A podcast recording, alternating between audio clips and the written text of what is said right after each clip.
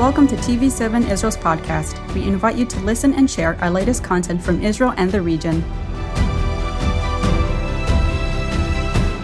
Hello and welcome to Watchmen Talk, a series of conversations with Israeli security experts and practitioners.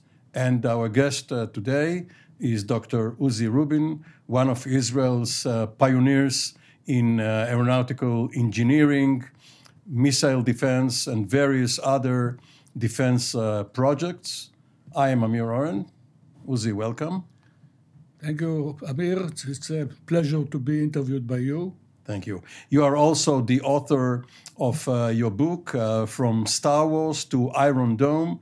Uh, these are two terms which will come up in our conversation because they are, um, in a way, uh, milestones in uh, the uh, original work that Israel has done in this field, along with cooperation with the American uh, Department of Defense and uh, defense industries.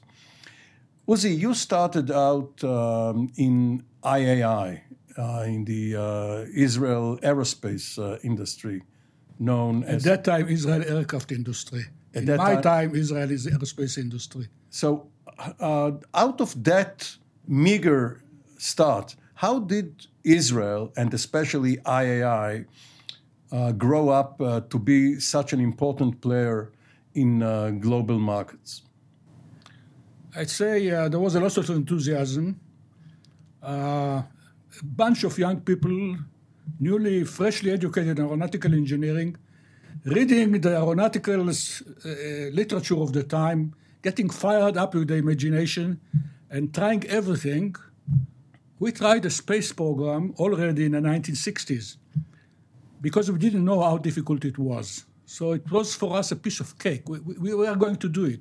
So there was a lot of enthusiasm, a lot of crazy program, a lot of good programs too. Um, The space, space program, you mean the Shavit missile, which was launched in it July was- of 61? It was, it was not exactly the Shavit. The basic idea was let, let- let me move forward and tell Please. you that one day when I was the Minister of Defense, I was newly established, loaned, not at that time I was a loan to the Minister of Defense, running some defense project.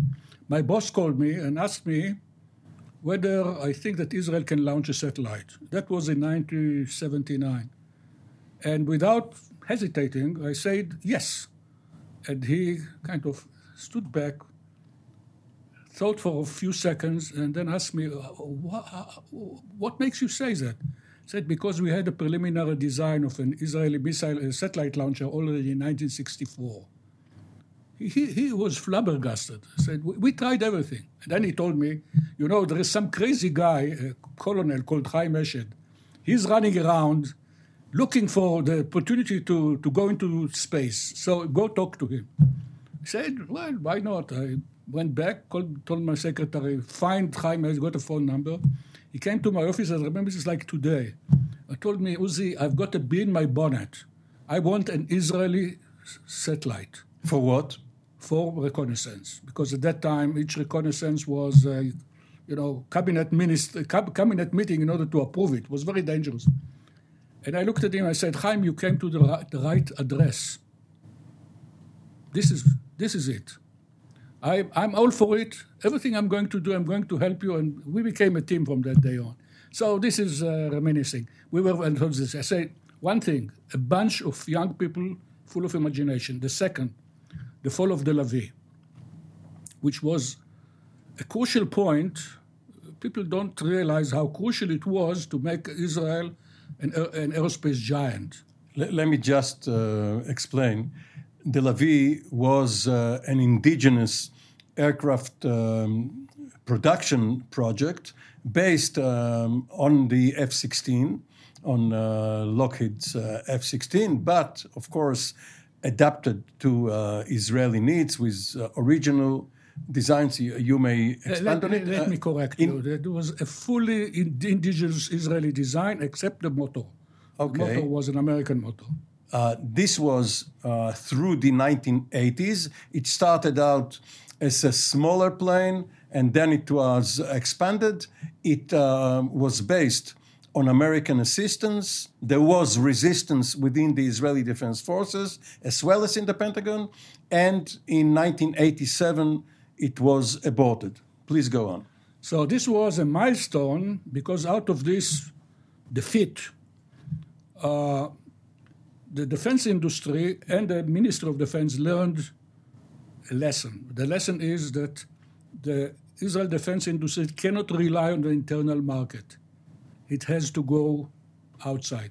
Export. And it, it reformed itself accordingly. But what's less known is that the Ministry of Defense, who regulates it, also reformed itself.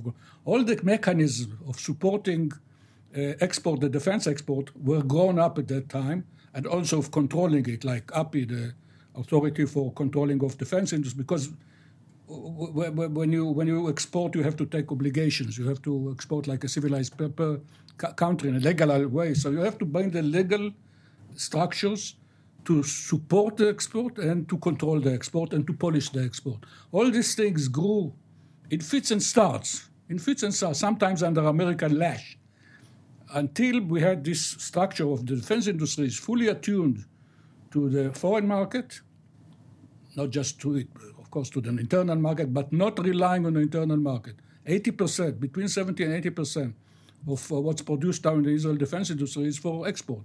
So, just to elaborate um, on how it all unfolded, uh, when Israel was established in 1948 and through the 1950s and 60s, the uh, most urgent task was the import of weapons and the embargo put on Israel by various powers. So that was the reason that Israel started to develop an indigenous industry. But then came what you are referring to the economy of scale.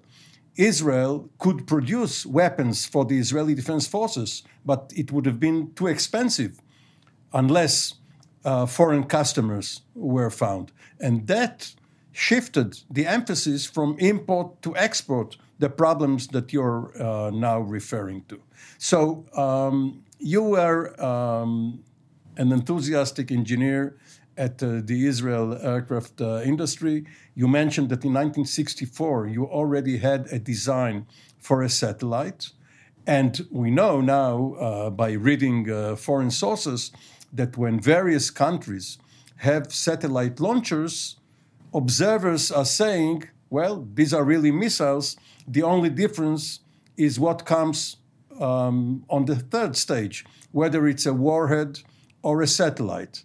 So countries um, with the ability to launch anything um, above the atmosphere or uh, ballistically can choose between doing it for a warlike a mission or for reconnaissance, communications, and the like? Let me say this. Uh, the, the, there is a commonality of technology, but not commonality of configuration. That means if you take a satellite launcher, you cannot use it as a ballistic missile. If you take a ballistic missile, you cannot use it as a satellite launcher. There are important configuration differences. However, if you control the technology of one, you control most of the technology of the other. So this is the kind of commonality. But if you take the Iranians for some for, for experiment, they, they've shown up to now three different satellite launchers of their own design. I say one of them is almost a ballistic missile, one is half a ballistic missile, and the third one, which is the biggest one, is not a ballistic missile at all. It's a satellite launcher. It cannot use in any way. This is in, in, addition to the ballistic missiles that they have. Yeah, they do have. Addition. So, uh, so it is. Most countries in the world started the way for uh, satellites into space with ballistic missiles. R-7, a Russian satellite launcher, uh, designed by Sergei Korolev, the great Sergei Korolev, was basically an ICBM, the first ICBM in the world, very cumbersome. Intercontinental ballistic Intercontinental missile. It took 48 hours to prepare it for launch. And he got permission from Khrushchev to set aside three of them to make them into satellite launchers, and succeeded. Uh, the Sputnik, it turned into what's called the R7. Americans, the same thing. They took. In, in your book, From uh, Star Wars to Iron Dome, you devote um, a chapter to uh, one forgotten episode. And this is how uh, Israel uh, when necessity knocked on the door during the so called War of Attrition in 1969 1970 um, on the Suez Canal, Israel came up uh, with the drones. Drones which were earlier only uh, used as targets by um, jet pilots um, in, a, in a range when uh, they wanted to shoot down a target, uh, and drones were used for that. And um, you tell your readers how uh, these drones were adapted for reconnaissance when other when other uh, countries did not see fit to do it. They used the U two SR seventy seven. That's the most, most more, more complex and more comical than that, because uh, the Air Force tried to use UAVs. Actually, they bought they bought UAVs from the United States, but those were reconnaissance UAVs. They don't loiter; they just do reconnaissance passes, like a manned aircraft. Teledyne Ryan. It wasn't good enough. You needed something to loiter. So there was a brilliant guy, uh, uh, major, I think, in the intelligence corps, who, who was an enthusiast, radio control enthusiast. So he suggested buying radio control toy aircraft, putting a camera, a commercial camera, and flying them. And to the credit of the intelligence force, they all fell in love with the idea. They bought five kits. They by hand assembled the, the, the toy aircraft, put both cameras somewhere in Tel Aviv and stuck them up together and put up the mechanism for automatic, not automatic, but command control for taking pictures. And the first pictures of the other side of the Suez Canal are in the Google. You can find them. The first pictures were, were uh, published. But this young officer was a prophet without honor only when he moved to California where no, no, this is another guy. It's another guy. It's okay. completely different. Good, guy. good to know. But there, there, was another guy. There was another guy who uh, uh, who uh, was frustrated. He he designed the Kfir, the first Israeli fighter aircraft before the Lavi. Uh, he, he, was also a brilliant engineer, and his wings were somewhat clipped in this, uh, you know, very high hierarchical industry like IAI, which is a little like a government. Uh, so he left to California. Uh, I met him once. He was very old at that time when I gave a presentation in Los Angeles. Uh, but you know, he, uh, he didn't make much out of that. He, he, designed the first American UAV, successful UAV. It's not the first American UAV, it was the second UAV. The first one failed. The, the second one that he designed was quite successful, but uh, all the rights. He sold all his rights to General Atomics and probably didn't make much uh, out of it. so, that. what is the lesson regarding the Israeli way of um, R&D, of research and development? Uh, is it improvisation? Is it because of the informal nature of the Israelis and of the Israeli system, where you can come up um, uh, with an idea and sell it to the highest authority uh, with no constraints, no long budgetary uh, process. Is that a plus or a minus? Well, the full answer is in my book. you have to translate it, read it in English, or learn Hebrew. Uh, the whole book is about that. What is, what is the secret here? And I call it the push-pull uh, model. The Israeli model is a push-pull model. Push me, push me, pull you. You remember Dr. Dolittle, this animal with the two heads, push me, pull you? The Israeli system of innovation, military innovation, is push me, pull you, because we have a separation of authority here. The military, who are very conservative, as all military in the world, with, with some, some, some uh, adaptation to uh, uh, innovation. I, I won't say that they don't, but they are very formal and they have the, the only mandate to make operational requirements. The military must, nobody else is, is, can issue an operational requirement for military equipment. Just, just to illustrate, if the Navy wants to have a missile boat, their officers uh, come up with the requirements. No, but uh, be approved bec- because because of the doctrine, because of the enemies that exactly. they are facing, exactly. and they are giving the ministry and the industries yes. um, the operational requirement. However, we have our own DARPA, MAFAT, Defense Advanced Research Projects Agency. As the full mandate, the only mandate to do development. So you see, there's two, the separation of powers here, which uh, which actually generates innovation because the Israeli DARPA can go ahead and design and develop everything up to an op- operational system. It can design a prototype aircraft if it wants, if it has the budget. It doesn't need the required the operational requirement, doesn't need the permission of the military. Usually it's cooperation. Iron Dome is an example. It was started by the R&D Directorate against the military who did not.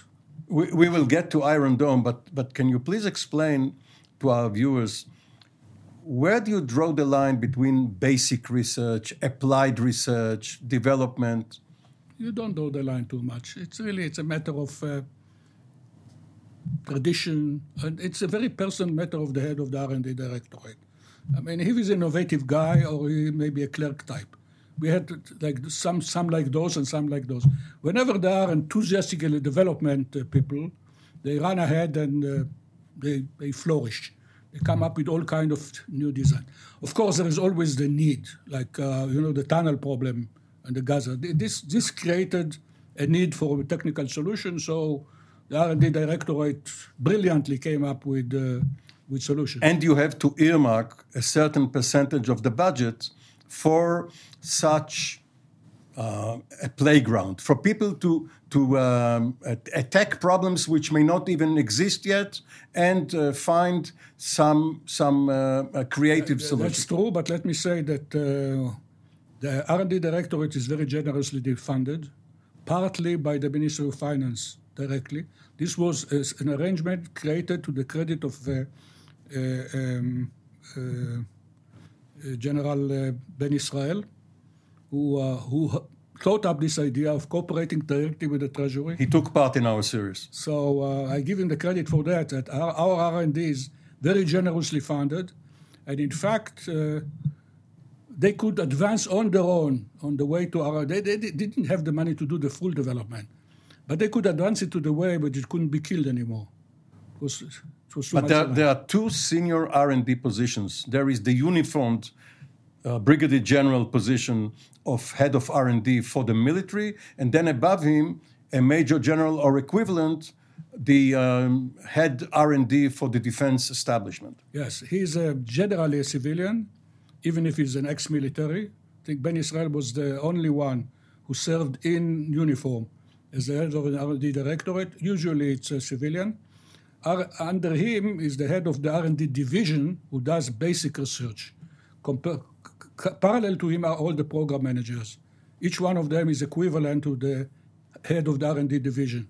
So he's doing just innovative technologies and innovative small programs. You, you personally, as a civilian, um, you were one of those program managers, the equivalent of a brigadier general, a one star. And actually, when you visited uh, Russia, they used to call you general. Yes. But it is in Russia, you're a general designer. Uh, the, the, general was not necessarily a general in the military, it was a general designer. They thought me a general, I was not. But it is their system that the smartest guy becomes the head of the design office. And he's a program manager and the chief designer and everything together, like Korolev was and other ones, Yangel and others. Mikoyan and Gurevich. Uh, Mikoyan and Gurevich, where there were two, yeah, parallel. This is a Soviet system which uh, does not exist in the United States, doesn't exist in the West, doesn't exist here. But they made a mistake. so, so you you were. Let's take your position um, when you were later uh, in charge of systems on which we will talk in the second uh, installment of of this uh, conversation. You were, let's say, three ranks down the top of the ladder from the Minister of Defense.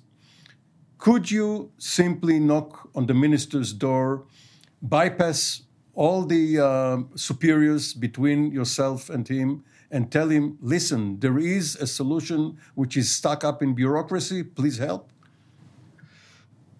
Let's say theoretically I could do it, and I did it in my career, but only twice. Because this is a very something that you use. You know, you do that, you buy the enmity of everyone else you don't want to do it on bureaucratic grounds, but on two occasions, when I needed to change a program manager in the industry, I went directly to the Minister of Defense, Arens, whom I knew was also my teacher in the technical school. And I told him, he said, go ahead and do what you need. But I needed his backing uh, because I was fighting uh, quite powerful forces in the industry. And the second time was uh, an occasion which I cannot be too much too elaborate about. Yitzhak Rabin. When something happened which I needed to talk directly to him, I asked for an interview, and I will never forget that. He accepted me, he knew me. So he received me without any of his aides. We were four eyes and had a two hours talk about four eyes, out of which came out a huge program. A huge program. He approved your He suggestions. approved my idea of an approach about something and, and then backed me up in all the bureaucratic struggles. So I use this prerogative, but very, very sparingly. Now, people with your uh, professional expertise and experience usually serve uh, in your positions longer than the officers who come and go. They serve uh, two year tours, three year tours.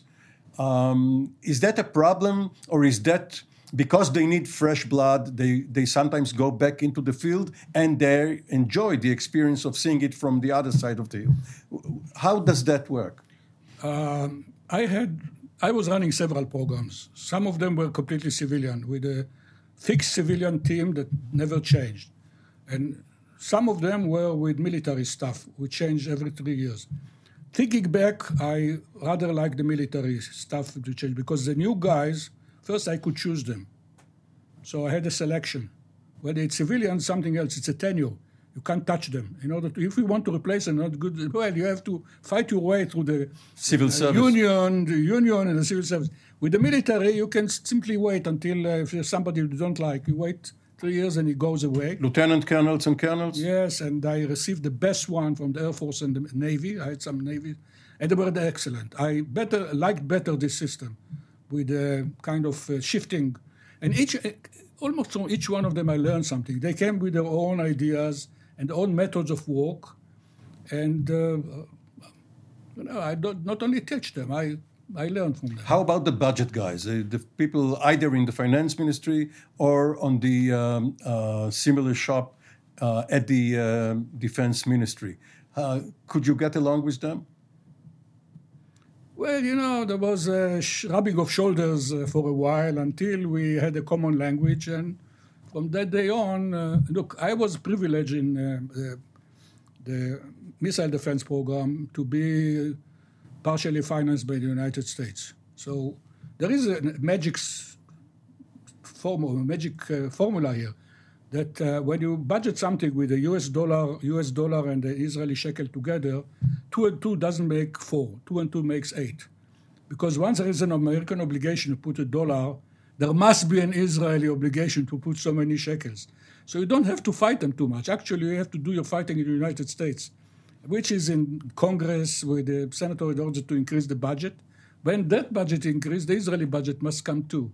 So I, was in a unique position. But, uh, Dr. Rubin, the, there is um, a constant refrain, a constant criticism that uh, sometimes people who develop or uh, users of uh, such toys are in love uh, with the product and pay less attention to life cycle costs, which in the long run uh, could be um, billions uh, upon billions, even if the initial project seemed uh, economical. Is that uh, correct? Uh, is that justified?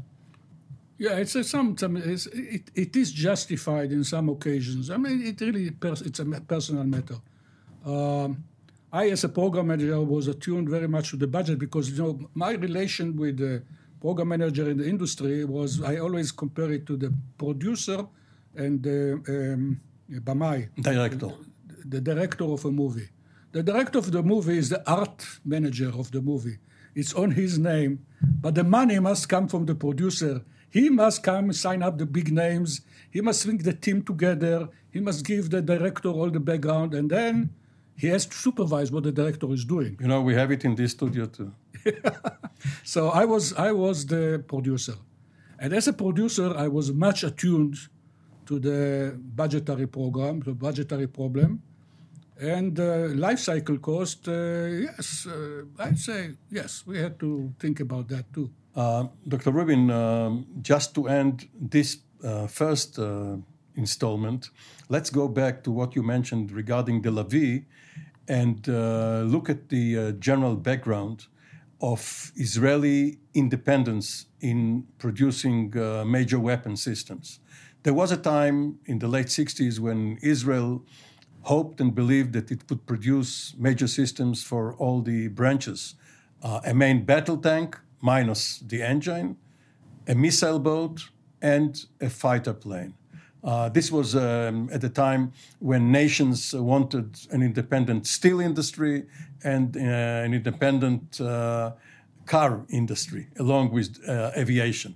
Uh, it's not economical. Uh, you can't really support it, can you? Well, partly yes, because we are now doing our making our tanks and making. we used to make our own ships. Now, now even with ships, we went abroad. Um, it's it's almost impossible with fighter aircraft, almost impossible. But then when you take the pilot out and you talk about unmanned aircraft, even complicated ones, you are back in the uh, less intensive, capital intensive uh, uh, field, and you can allow yourself to build your own industry. And we, we built our own industry. We were, for a while, we were world leaders in, in this area. It's, it's interesting that uh, Turkey, by the way, which is now becoming uh, military industry power actually was kicked into this direction also very similar they were refused uh, UAVs armed UAVs by the United States and that started them they were much insulted because they are not NATO members and that started the very flourishing defense industry that we see today Dr. Uzi Rubin, uh, we will uh, go on uh, into missile defense and um, other interesting subjects in our second conversations. For the time being, Thank you very much, and we will see you again shortly.